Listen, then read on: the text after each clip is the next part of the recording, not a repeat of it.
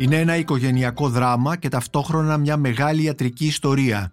Έξι από τα 12 παιδιά της οικογένειας Γκάλβιν στην Αμερική, συγκεκριμένα στην πολιτεία του Κολοράντο, εκδήλωσαν σχιζοφρένεια. Γιατί; Αυτό είναι το θέμα του βιβλίου που είναι best seller στις Ηνωμένες Πολιτείες, οι γυναίκες που επιβίωσαν, η οικογένεια που έζησε 50 χρόνια σχιζοφρένειας και άλλαξε ό,τι γνωρίζουμε για αυτή, γραμμένο ως αποτέλεσμα μιας μεγάλης δημοσιογραφικής έρευνας από τον δημοσιογράφο Ρόμπερτ Κόλκερ.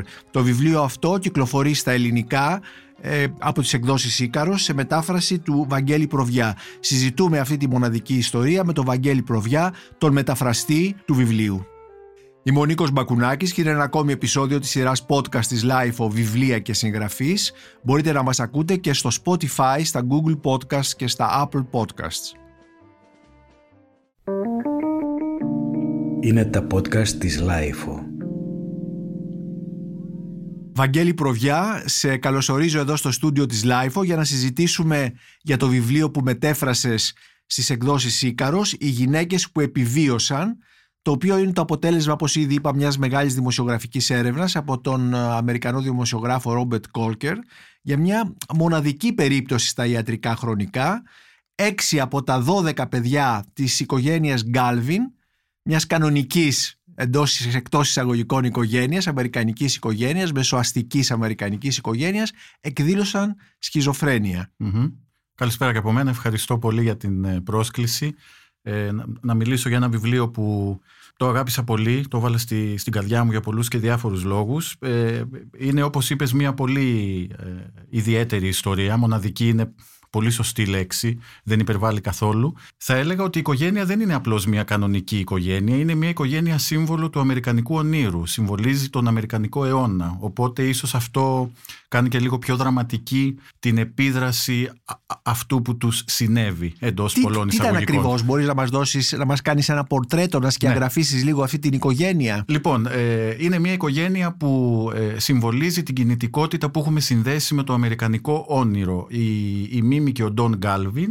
η, η, η μαμά και ο μπαμπάς δηλαδή, των 12 παιδιών, Γεννήθηκαν γύρω στα 1920, 1925 περίπου, ανδρώθηκαν ε, τη δεκαετία του 30 και αμέσως μετά το τέλος του Δευτέρου Παγκοσμίου Πολέμου που η Αμερική είναι ο μεγάλος ε, θριαμβευτής, παντρεύονται. Ε, ακολουθούν λοιπόν ε, όλο αυτό που γίνεται εκείνο το διάστημα στην Αμερική που είναι πια σιγά σιγά η επικράτηση του καταναλωτισμού, ότι πια ο ορισμός που υπάρχει στο Αμερικανικό Σύνταγμα περί αναζήτησης της ευτυχίας γίνεται πολύ συγκεκριμένος. Σημαίνει να έχουμε σπίτια, σημαίνει να έχουμε αυτοκίνητα, σημαίνει να έχουμε λεφτά, σημαίνει τα παιδιά μας να έχουμε καλές ε, σπουδές. Ε, επιπλέον, ο Ντόν ε, είναι και κομμάτι του στρατιωτικού κατεστημένου, εργάζεται δηλαδή στην αρχή στο ναυτικό και μετά στην αεροπορία και καταλήγει στο Κολοράντο μαζί με τη γυναίκα του όπου από το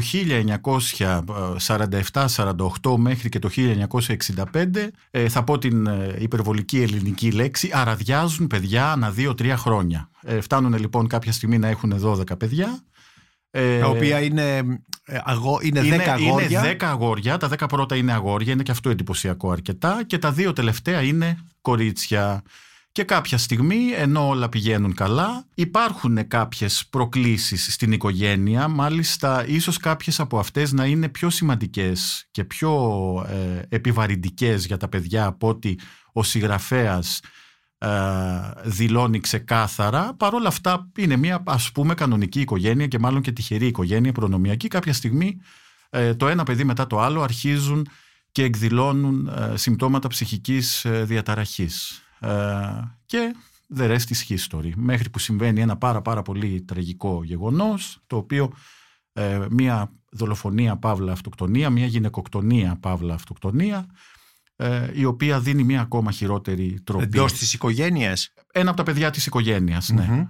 δολοφονεί τη γυναίκα του και μετά αυτοκτονεί σε πάρα πάρα πολύ μικρή ηλικία. Μάλιστα ήταν και το παιδί της οικογένειας που κατά κάποιο τρόπο ήταν το πιο χαρισματικό. Ε, και από εκεί και πέρα πια παίρνουν πολύ άσχημα την, την κάτω βόλτα. Όλα αυτά έχουν και άλλα επίπεδα. Για παράδειγμα υπάρχει η, προσπάθεια που γίνεται από κάθε γονιό και που είναι και πάρα πολύ ανθρώπινη έτσι παρά το γεγονός ότι είναι πολύ βλαβερή, ιατρικά ας το πούμε έτσι. Υπάρχει λοιπόν η προσπάθεια από κάθε γονιό να κρύψει αυτό που συμβαίνει για να μην στιγματιστεί η οικογένεια, για να μην στιγματιστεί το παιδί κτλ.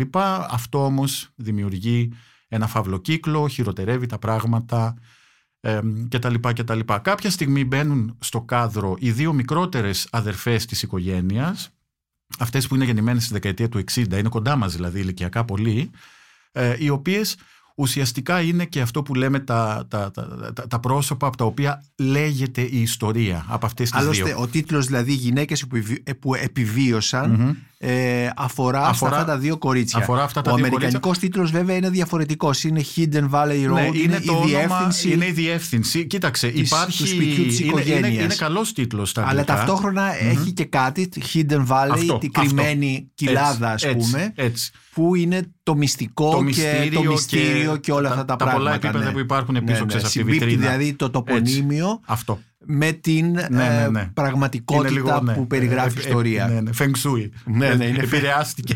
Αρνητικό feng shui, Αρνητικό μάλλον. Feng Shui. Ναι, ναι, ναι. Υπάρχει και αυτό. Ε, Πράγματι. και επομένως ε, οι γυναίκες λοιπόν που επιβίωσαν που είναι, ουσιαστικά είναι τα δύο τελευταία παιδιά, τα δύο τελευταία τα κορίτσια της Και η οικογένειας. μαμά επιβίωσε, πρέπει Ναι. να το πούμε αυτό. Και μάλιστα σήμερα που είχα μια επικοινωνία με τον συγγραφέα για μια συνέντευξη που ετοιμάζουμε, μου είπε, ε, τον ρώτησα, έχεις κάποιο αγαπημένο μέλος της οικογένειας; Και μου είπε ότι ε, δεν έχω και δεν πρέπει να έχω. Εάν όμως με σημαδεύσεις με όπλο, θα σου πω ότι η μαμά είναι η πιο δυνατή.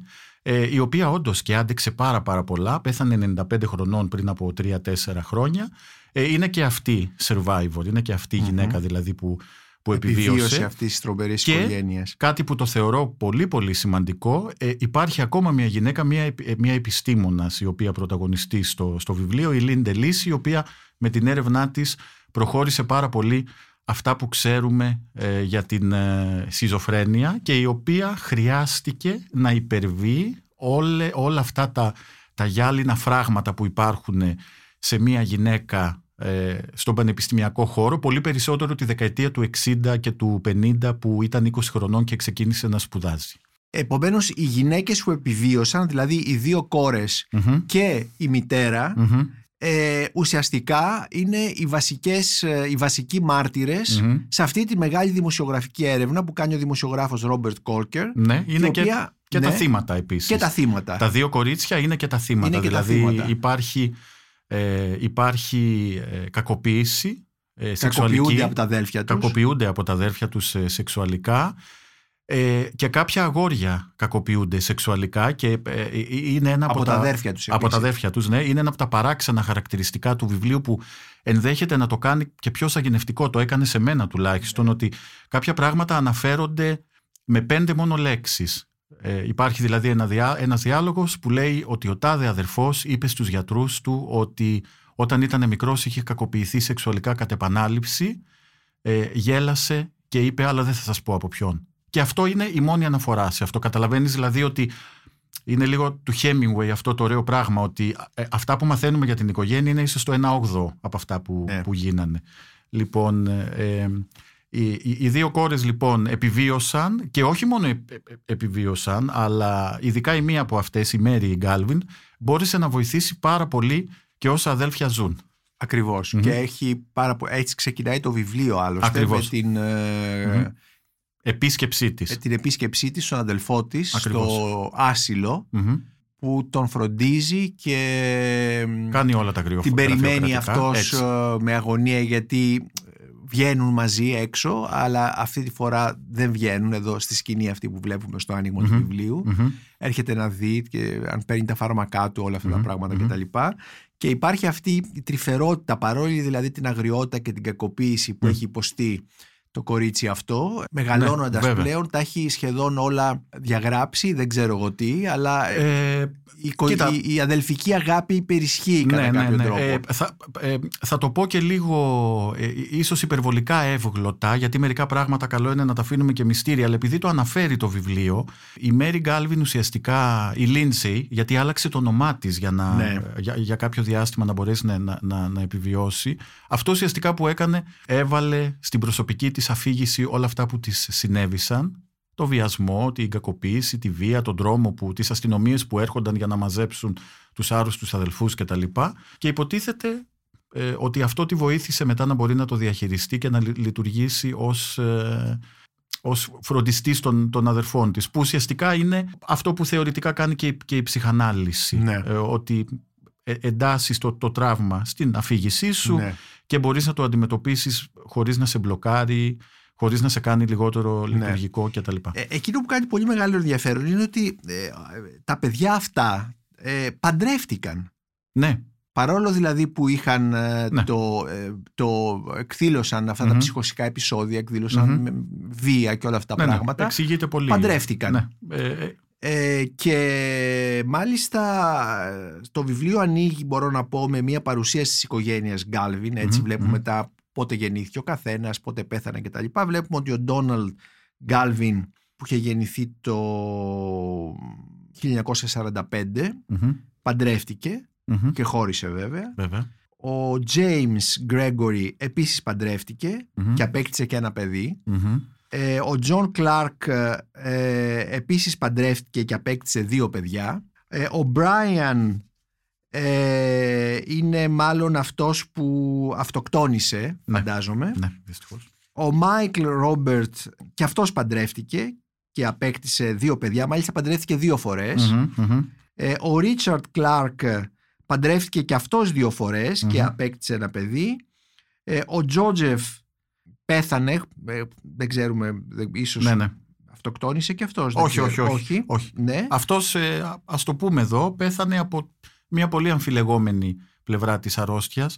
Δυστυχώς είναι η μόνη λύση. Τα φάρμακα ε, είναι τόσο ισχυρά και έχουν τόσο άσχημες παρενέργειες, αλλά είναι τα μόνα που έχουμε, δυστυχώς, που ουσιαστικά αυτά είναι που τον, ε, τον, τον οδήγησαν σκότωσαν. στο θάνατο. Ναι, ναι, ναι, ναι. Ε, ο Μάρκ Άντριου ε, παντρεύτηκε και αυτός δύο φορές Μμμ. και έχει τρία παιδιά. Μμμ.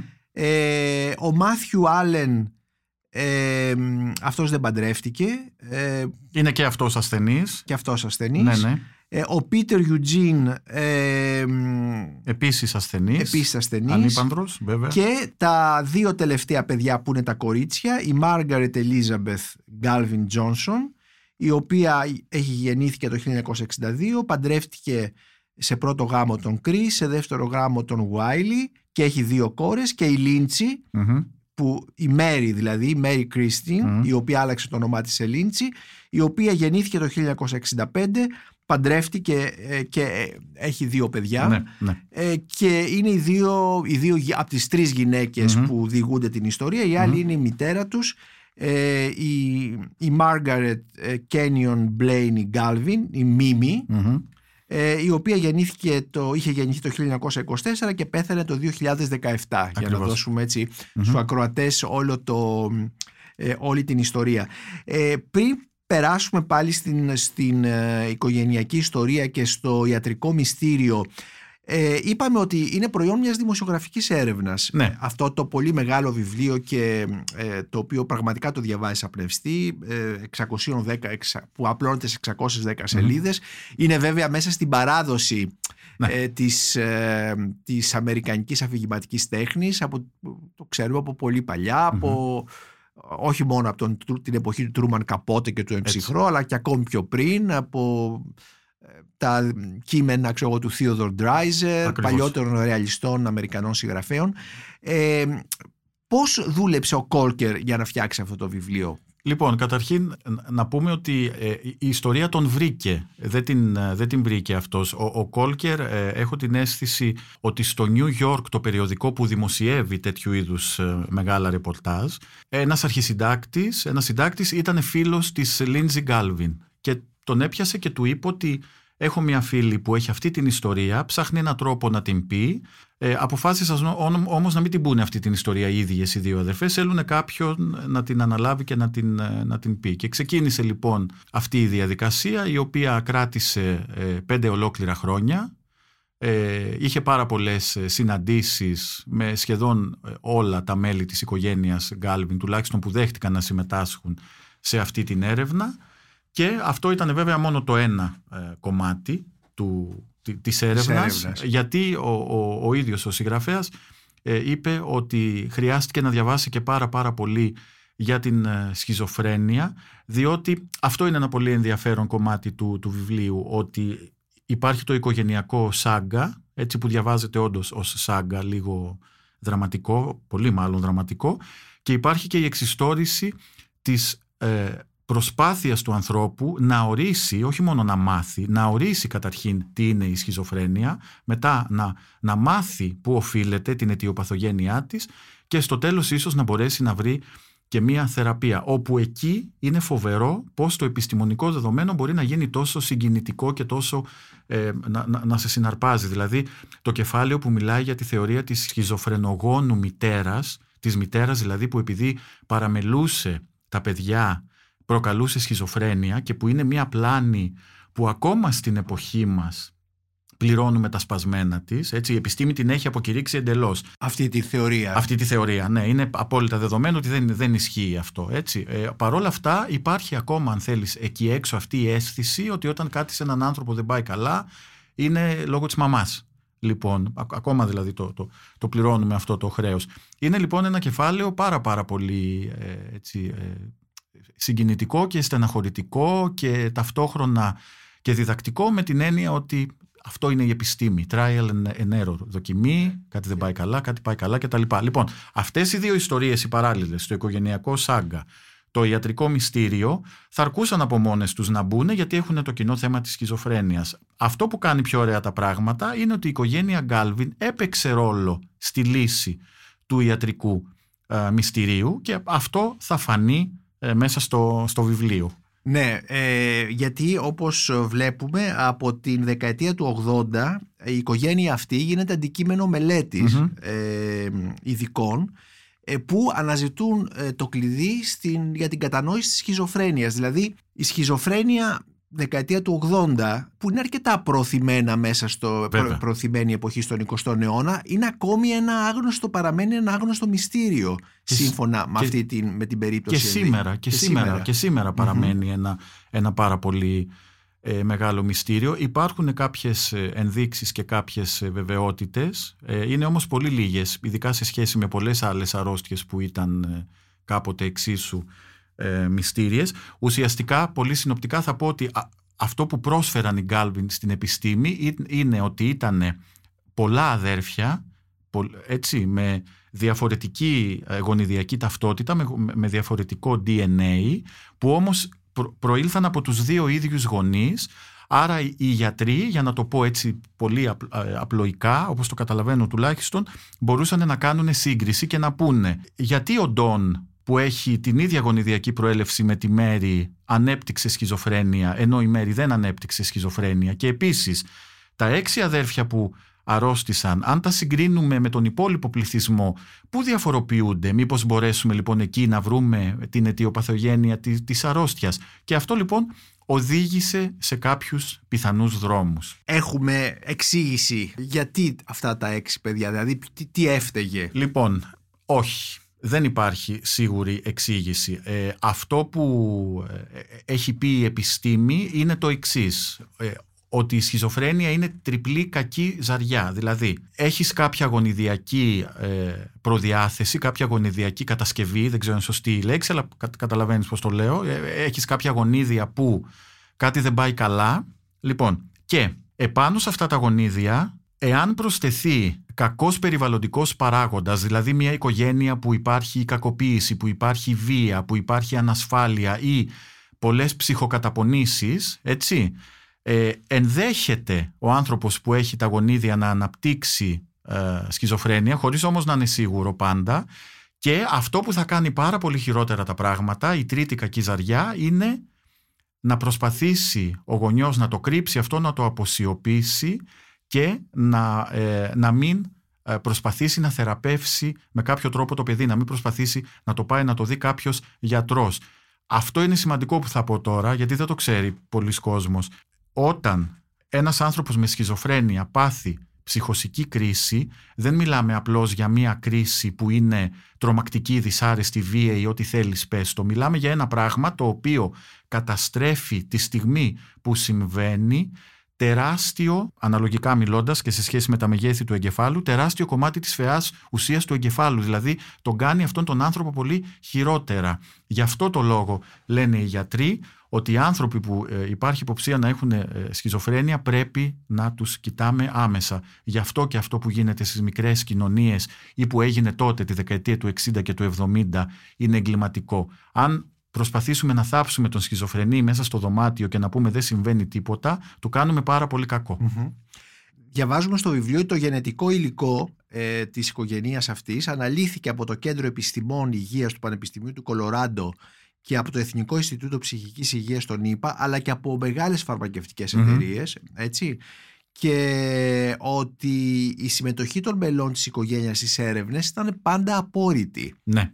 Επομένως η οικογένεια είχε συγκατατεθεί να πάρουν μέρος και τα παιδιά που είχαν Βέβαια, που ήταν ε, άρρωστα, που ήταν σχιζοφρενείς. Ναι, αυτό όμως έγινε ε, όταν ε, τα ηνία τα είχαν πια μόνο οι γυναίκες. Δηλαδή κάποια στιγμή πέθανε ο μπαμπάς της οικογένειας και οι δύο κόρες, η Λίντζι Μέρι και η Μάργαρετ μαζί με τη μαμά ε, υπάρχουν και mail μέσα στο βιβλίο. Στέλναν ένα mail στην συμμορία Γκάλβιν, έτσι αναφέρει η Μέρη, και λέει θα χρειαστεί να έρθει κάποιος φλεβοτόμος και λέω να κάνουμε και ένα πάρτι κιόλας μαζί. Είναι μια ωραία έτσι πολύ τρυφερή και αστεία σκηνή.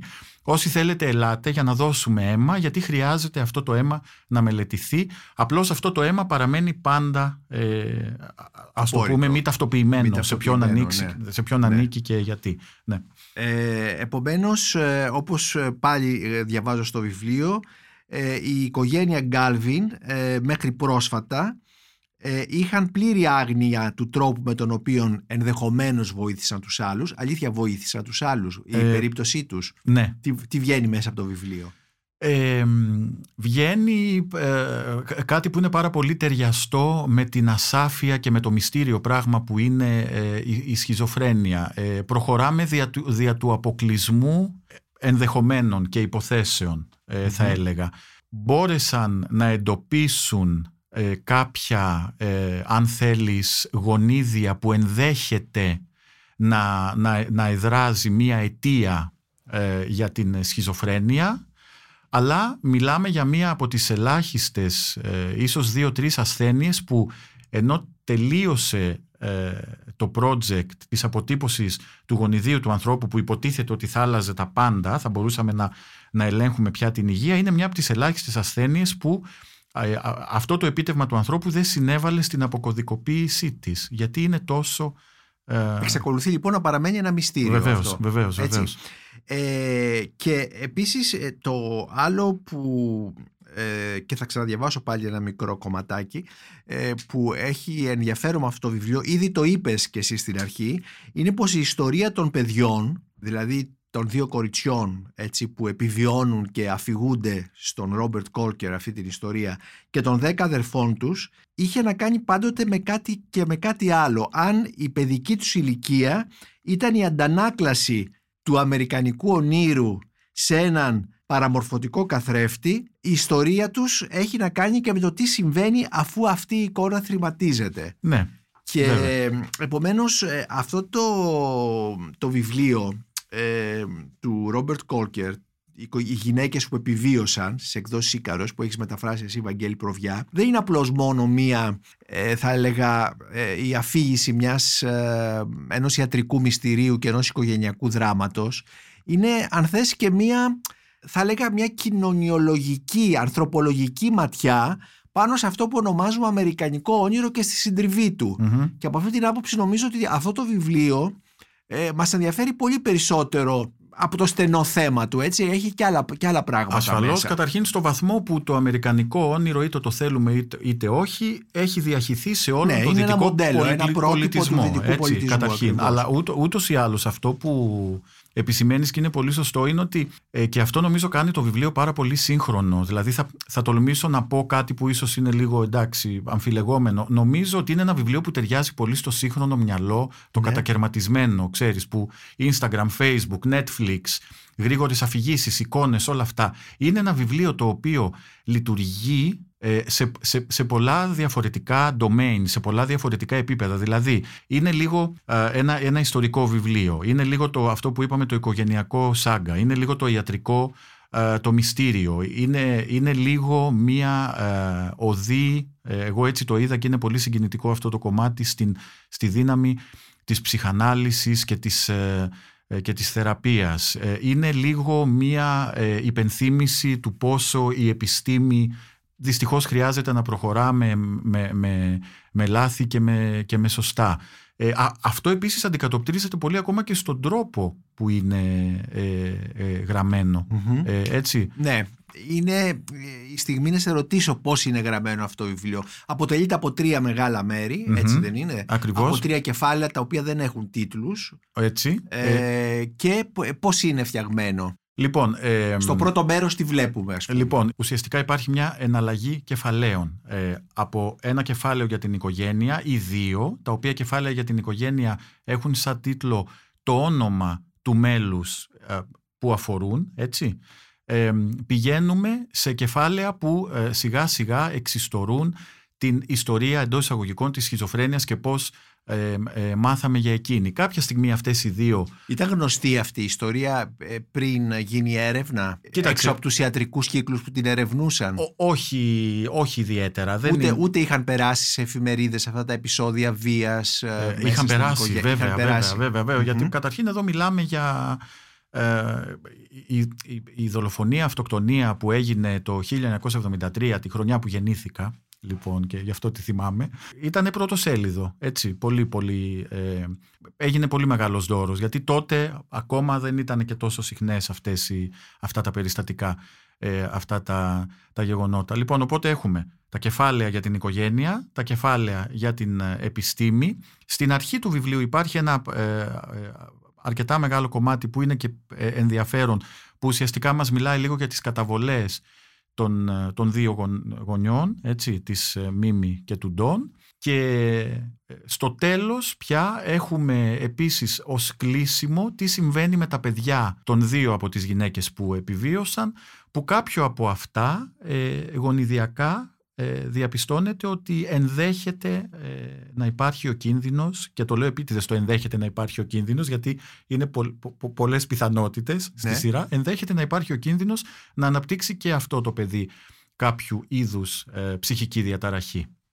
Έτσι, αυτό το και κάπως έτσι τελειώνει ε, το, το, το βιβλίο. Οπότε το αφήνει ας πούμε ανοιχτό ε, ως προς την δραματική εξέλιξη. Ναι, δηλαδή ότι ναι, το, η, ιστορία Οι νέες γενιές, τα, τα παιδιά που είναι, ε, ναι. θα, θα, μπορούσαν να είναι και φοιτητές ας πούμε αυτή τη στιγμή γιατί είναι τέτοιες ηλικίες, έτσι. Ε, λέει ότι ε, χρειάζονται προσοχή. Χρειάζεται μεγάλη ναι, ε, αλλά προσοχή. Έχοντας όμως πλέον τη γνώση αυτή η οικογένεια. Ναι, βέβαια, βέβαια. Και ξέροντας. Τη ιστορίας ότι... της και ξέροντας ίσως και τους ιατρικούς τρόπους, τα φάρμακα mm-hmm. κτλ. Mm-hmm. Ε, ένα από τα μέλη της οικογένειας όπως είδαμε ε, ουσιαστικά πέθανε mm. ε, από τα φάρμακα. Δύο, δύο μέλη. Δύο μέλη, δύο μέλη ναι, ναι, βέβαια, ναι, Από, τους, από τις παρενέργειες mm-hmm. Ε, αυτά τα φάρμακα, τι λέει το βιβλίο, έχουν βελτιωθεί, είναι, είναι καλύτερα τώρα; Όχι, είναι, είναι ένα από, επίσης από τα πολύ εντυπωσιακά, ε, αν θέλεις, δεδομένα που βλέπεις στο βιβλίο. Ε, τα φάρμακα για τη σχιζοφρένεια ε, δημιουργήθηκαν παρεπιπτόντος, κατά κάποιο τρόπο συμπτωματικά. Αυτός που έκανε τη μεγάλη αρχή έψαχνε κάτι άλλο να βρει και από τη δεκαετία του 50 ε, παραμένουν ε, ακριβώς τα ίδια. Δηλαδή 70 χρόνια μετά δεν έχουμε καμία... Τίποτα. Τίποτα, τίποτα απολύτως. Επίσης δεν είναι φάρμακα θεραπευτικά, είναι φάρμακα κατασταλτικά. Πρέπει να ηρεμήσουν τον ασθενή να μην περάσει κρίση. Αυτό που έλεγα πριν ότι αν πάθει κρίση θα καταστραφεί ακόμα μεγαλύτερο κομμάτι του εγκεφάλου του, θα δημιουργηθεί ζημιά. Αυτό είναι και που δικαιολογεί, αν θέλεις, και την ανοχή και την προτίμηση ε, απέναντι σε, σε, σε, αυτά τα φάρμακα, γιατί χωρίς αυτά τα φάρμακα οι κρίσεις θα ήταν καταστροφικές. Υπάρχει μια ιστορία μέσα στο βιβλίο πάρα πάρα πολύ ενδιαφέρουσα, που λέει ότι κάποια στιγμή βρήκανε κάποια ε, στοιχεία που δείχνουν ότι ε, ενδέχεται μία ουσία που έχει σχέση με την νοικοτήνη μπορεί να λειτουργήσει ως φάρμακο, αλλά εδώ γίνεται μια ε, συγκλονιστική, ας το πούμε έτσι, μας παραχωρεί μια εικόνα στα παρασκήνια των φαρμακευτικών εταιριών. Επειδή αυτό το φάρμακο ε, που, που ενδέχεται να λειτουργεί θετικά δεν γίνεται να πατενταριστεί, δεν έχει καμία φαρμακευτική εταιρεία ενδιαφέρον να το μαρκετάρει. Έτσι, οπότε σταματάνε οι έρευνες. Ε, και ε, αυτό είναι κάτι που το αναφέρει ακριβώς έτσι, ότι θα, θα μπορούσε αν είχε χρηματοδοτηθεί αυτή η έρευνα, έρευνα να είχαμε φτάσει ναι. κάπου.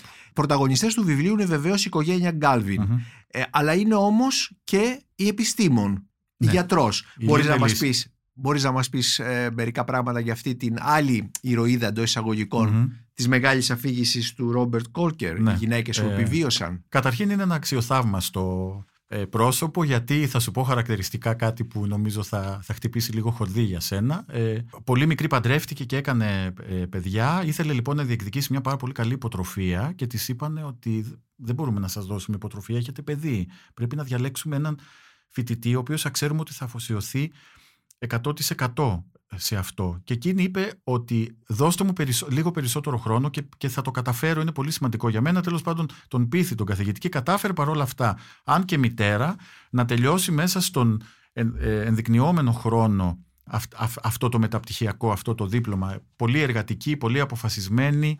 Έπαιξε κομβικό ρόλο ε, στο να βρεθούν περισσότερα στοιχεία για το τι ε, είναι η, η σχιζοφρένεια. Είναι εκείνη επίσης η οποία ξεκίνησε τη διαδικασία της συλλογής των δειγμάτων της οικογένειας Γκάλβιν, πήγε και του συνάντησε δηλαδή και τους είπε ότι μπορείτε να μας βοηθήσετε πάρα πάρα πολύ αρκεί να δεχτείτε να μας δώσετε αίμα, δείγμα αίματος για να το ε, το μελετήσουμε. Ε, είναι ακόμα ζωντανή, είναι ακόμα εκεί έξω και το βρίσκω αυτό πάρα πολύ συγκινητικό γιατί ξέρεις, αν γκουγκλάρει κάποιος μπορεί να δει τι κάνει, που είναι. Πώς είναι το όνομά της, Λίντε Λύση λέγεται. Λίντε Λύση. Ναι. Και είναι. Ε, είναι active σαν. Είναι ε, active. Βέβαια, θεωρείται, ναι. θεωρείται έχει πάρει και με εκείνη συνέντευξη ο, ο Κόλκερ, εννοείται. Θεωρείται από τους πιο έτσι, καλούς ειδικούς στη σχιζοφρένεια. Εκφράζει και κάποια παραπονάκια ότι επειδή είναι γυναίκα και όχι άντρας, ε, ενδέχεται να αναγνωρίσει και λιγότερο από όσο ε, θα, θα, θα έπρεπε και τα λοιπά. Ζει κάπου στην ε,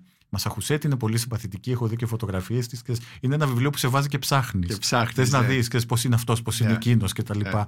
έχει, έχει αυτό το, γίνεται κομμάτι λίγο της ζωής σου, δηλαδή αποκτάς μια μικρή αιμονή για μερικές μέρες. Η ιστορία, είπαμε, είναι το βιβλίο αυτό είναι η υπόθεση των γυναικών που επιβίωσαν, δηλαδή της μητέρας και των δύο αδελφών. Ο πατέρας σε αυτή την ιστορία απέχει, γιατί ο πατέρας πέθανε το 2003, από ό,τι διαβάζουμε στο βιβλίο. Ναι, ναι, ναι. Επομένως, ε, έζησε, είχε γεννηθεί το 1924, πέθανε περίπου 80 ναι, ετών. Επομένως, ναι. υπάρχει μέσα στην ιστορία ο πατέρας. Υπάρχει. Φοβάμαι ότι δεν ε, χρωματίζεται με πάρα πολύ ε, καλά χρώματα. Με την έννοια ότι ε, ουσιαστικά είναι εκείνος που κυνήγησε το αμερικάνικο όνειρο και πήρε τη γυναίκα του στο Κολοράντο. Εκείνη δεν ήθελε καθόλου να πάει εκεί. Επίσης φαίνεται ότι, ας το πούμε έτσι, διοικούσε και είναι καλό το ρήμα γιατί ήταν στρατιωτικός, διοικούσε την οικογένειά του με μια πειθαρχία και με μια σκληρότητα ε, στην οποία ενδέχεται, η οποία μάλλον ενδέχεται να ε, συνέβαλε στο να τα παιδιά να τραυματιστούν και τελικά να εκδηλώσουν αυτό για το οποίο είχαν γονιδιακή τάση, δηλαδή την, τη σχιζοφρένεια. Ήταν πάρα πολύ αυστηρός. Έπρεπε να πηγαίνουν την Κυριακή στην εκκλησία με κουστούμάκια. Τους έβαζε στη σειρά και, και παίζανε. Φωτογραφίζονταν. Ναι, ναι, αυτά και, τα. Ναι, έχουμε μια καταπληκτική φωτογραφία του εξοφίλου που είναι παραταγμένη όλη η οικογένεια ε, στη σκάλα ε, ε παραταγμένη καθύψος στο κάτω σκαλί ο μικρότερος και στο τέλος είναι ο πατέρας με τη μεγάλη στολή του στρατιωτικού με τα παράσημά του κτλ. κτλ. Mm-hmm. Και όντως αυτό είναι μια φωτογραφία που δείχνει πόσο ιεραρχημένη ήταν αυτή ναι, η οικογένεια. Ναι, ναι, πολύ, πολύ σωστή λέξη. Ήταν ναι, ναι. όντως και ε, σκληρά ε, ιεραρχημένη.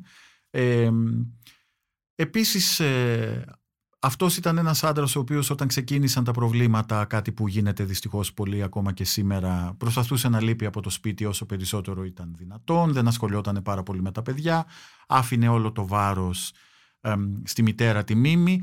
Ε, εκείνη στην αρχή υπαναχωρούσε σε αυτά που της έλεγε, όταν όμως κάποια στιγμή ε, άρχισε αυτός να απαιτεί ότι τα παιδιά που δεν είναι καλά πρέπει να μπουν σε ίδρυμα, πάτησε το πόδι, η Μίμη έκανε την επανάσταση και είπε ότι εγώ τα παιδιά δεν θα τα αφήσω σε ίδρυμα, θέλω να τα φροντίζω στο σπίτι. Που όμως επειδή το βιβλίο δεν είναι άσπρο ή μαύρο, ακόμα και αυτό ενδέχεται να είχε αρνητικές, ε, μικρές βέβαια, αρνητικές συνέπειες. Που τα κράτησε στο σπίτι. Που δηλαδή. τα κράτησε στο σπίτι, ναι, Ναι. ναι, ναι, ναι. Γιατί υπάρχει ένα ε, ε, ε, επίπεδο, ας το πούμε, εκδήλωσης της ασθένειας που πρέπει, πρέπει ο ασθενής για, Να- για την προστασία να τη δική νοσηλευτεί, του. ας πούμε, Ακριβώς, με κάποιον τρόπο για ακριβώς. την προστασία τη δική του και των, και των άλλων. Μμ.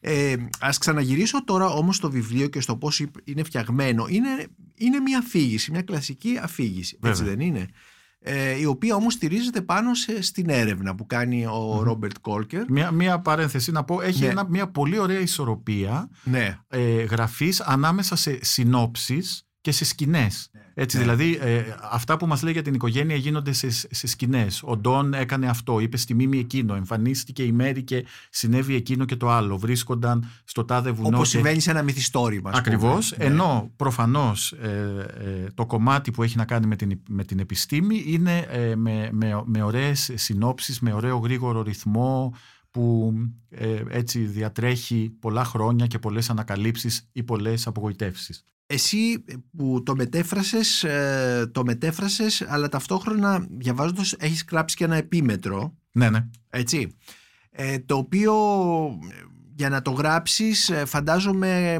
καθώς δεν είναι ένα λογοτεχνικό βιβλίο ε, έχεις μεταφράσει ναι, ναι. ε, μεταφράζεις αυτό όμως δεν είναι ένα λογοτεχνικό βιβλίο θα, ως πρώτος αναγνώστης ε, του, του βιβλίου αυτού φαντάζομαι και για να γράψεις το επίμετρο ότι αυτό σου δημιούργησε πέρα από τις σκέψεις πάνω στα θέματα της επιστήμης και τα λοιπά των ανθρώπινων σχέσεων ε, σου δημιούργησε και μια συγκίνηση σαν αφήγημα φαντάζομαι ναι.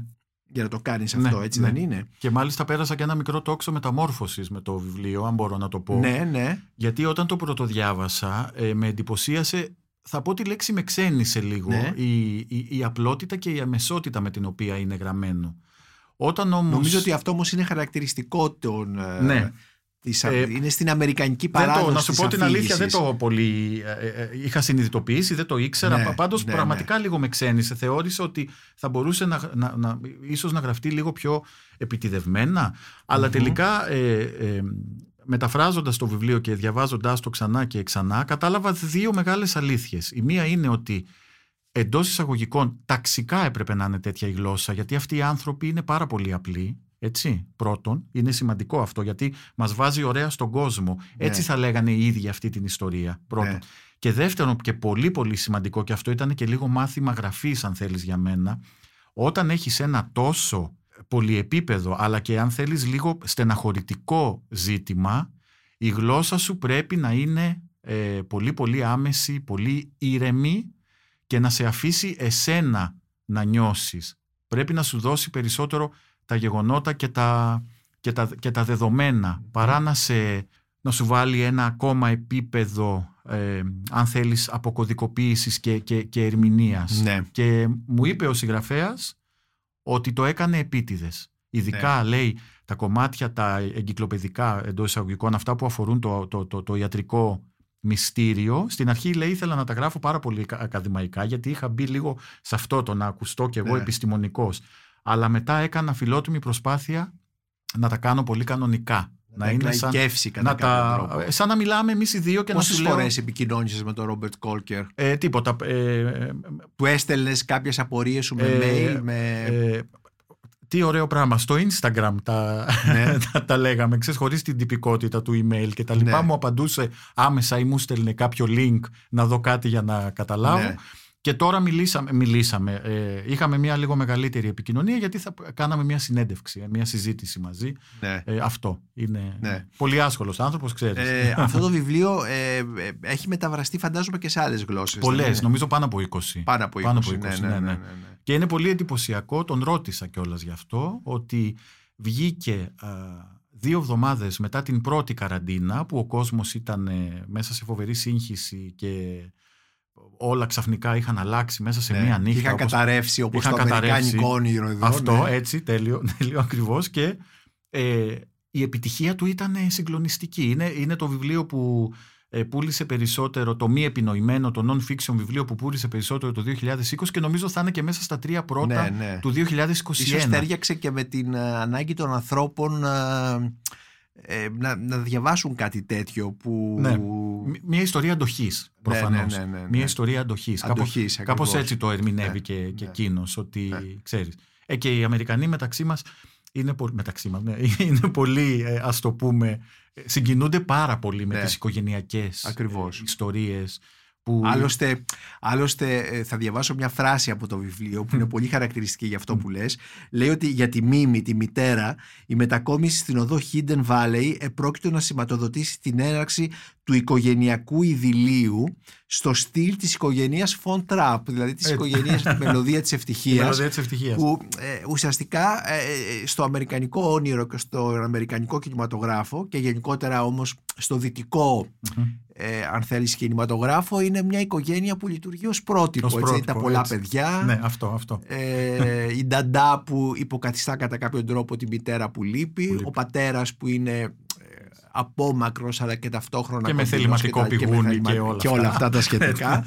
ε, έτσι επομένως α, αυτές οι οικογενειακές ιστορίες τρέφουν αυτό που Ναι, ναι, ονομάζουμε ναι. ε, ε, αμερικανικό όνειρο και επειδή είναι ο πυρήνας αυτού του ονείρου ίσως ε, Βέβαια. αυτό το βιβλίο συγκινεί και ιδιαίτερα την εποχή της πανδημίας και του lockdown καθώς βλέπουν μια οικογενειακή ιστορία, ένα δράμα που θα μπορούσε να ήταν ε, και δικό τους. Ναι, ναι. Και επίσης κάτι πολύ, εμένα τουλάχιστον μου λειτουργούν έτσι αρκετά ε, βιβλία που περιγράφουν δυστυχίες των άλλων.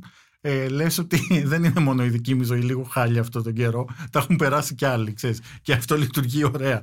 Γιατί ό- όλη, όλη αυτή η λάμψη που υπάρχει στις μηντιακές απεικονίσεις, ειδικά ας πούμε, στην Αμερική των οικογενειών, είναι εξαντλητική, έτσι, όλο αυτό το, το πράγμα. Ενώ εδώ σου λέει, παιδιά χαλαρώστε, υπάρχουν και πολύ χειρότερα, πολύ πολύ χειρότερα πράγματι. Βαγγέλη Προβιά, σε ευχαριστώ για αυτή τη συζήτηση. Εγώ ευχαριστώ.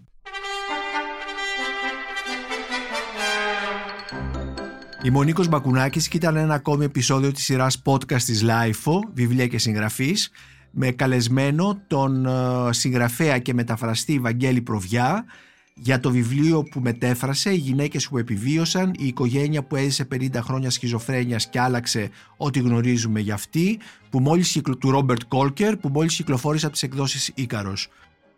Τα podcast της LIFO ανανεώνονται καθημερινά και τα ακούτε μέσα από το LIFO.gr ή τις εφαρμογές της Apple, του Spotify ή της Google.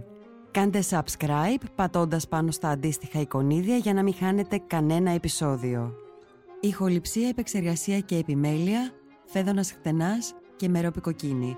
Ήταν μια παραγωγή της LIFO. Είναι τα podcast της Lifeo.